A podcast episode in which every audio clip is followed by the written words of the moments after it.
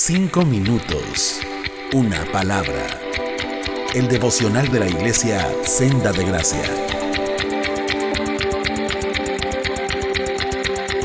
Hola, soy Neri y me alegra de nuevo poder compartir con ustedes una porción de la Biblia. En esta ocasión les hablaré de Hebreos 10 del 23 al 25 en versión nueva traducción viviente y dice, mantengámonos firmes sin titubear en la esperanza que afirmamos, porque se puede confiar en que Dios cumplirá su promesa.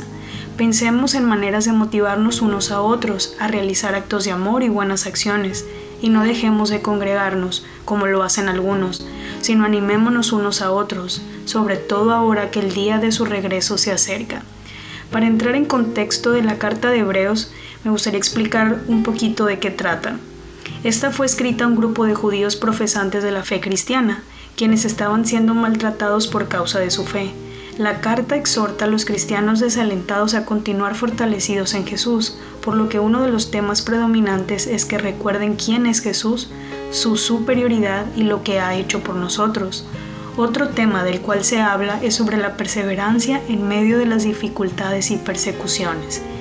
Y aquí volviendo al comienzo del versículo, donde dice mantengámonos firmes sin titubear en la esperanza que afirmamos.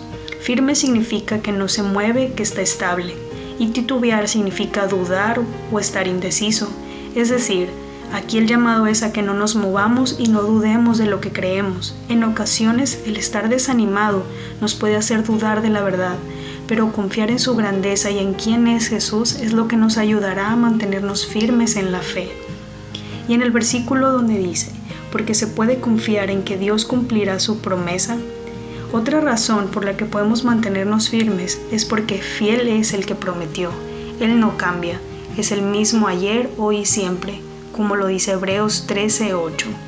Dios, hermanos, no nos ha prometido una vida sin problemas, pero lo que sí ha prometido es proveernos todos los recursos necesarios para que nosotros podamos perseverar hasta el fin, a pesar de los problemas para que al final de nuestra vida podamos decir lo que está escrito en 2 de Timoteo 4:7. He peleado la buena batalla, he terminado la carrera y he permanecido fiel.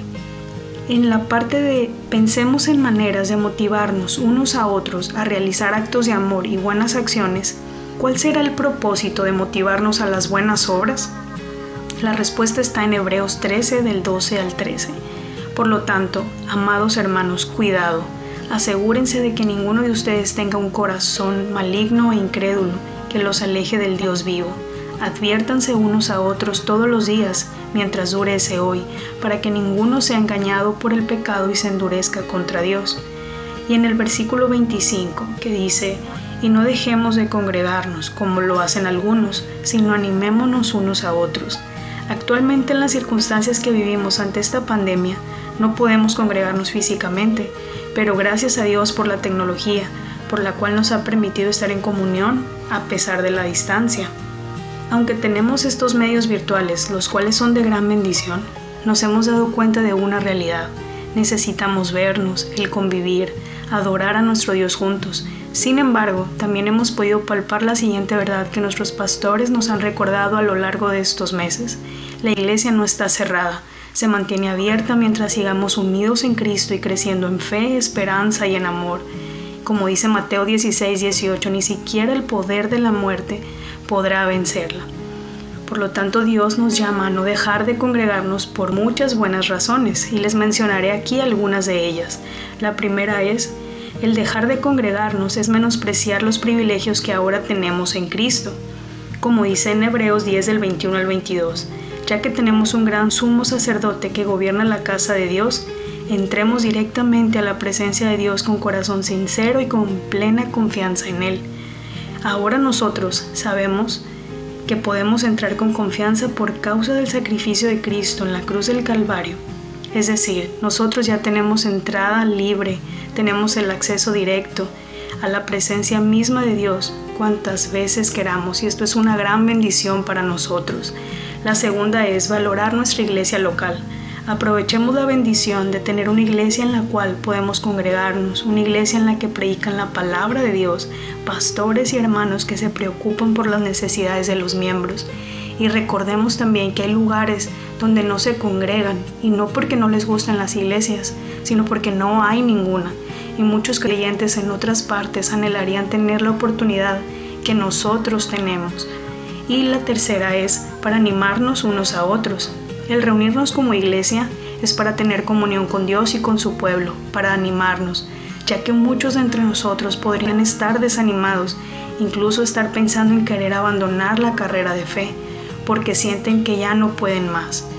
De verdad que Dios nos ayude a ser obedientes a este llamado y nos dejemos usar por Él. Y también el animarnos unos a otros incluye a nuestros pastores, quienes tienen una gran responsabilidad, carga por el pueblo de Dios y luchas también como nosotros. Y para finalizar, quiero aprovechar este medio para agradecer a Dios por las vidas de los pastores Héctor y Jaime, quienes han sido de gran bendición y ánimo en estos tiempos difíciles. Dios los siga dirigiendo y fortaleciendo. Dios los bendiga. Cinco minutos. Una palabra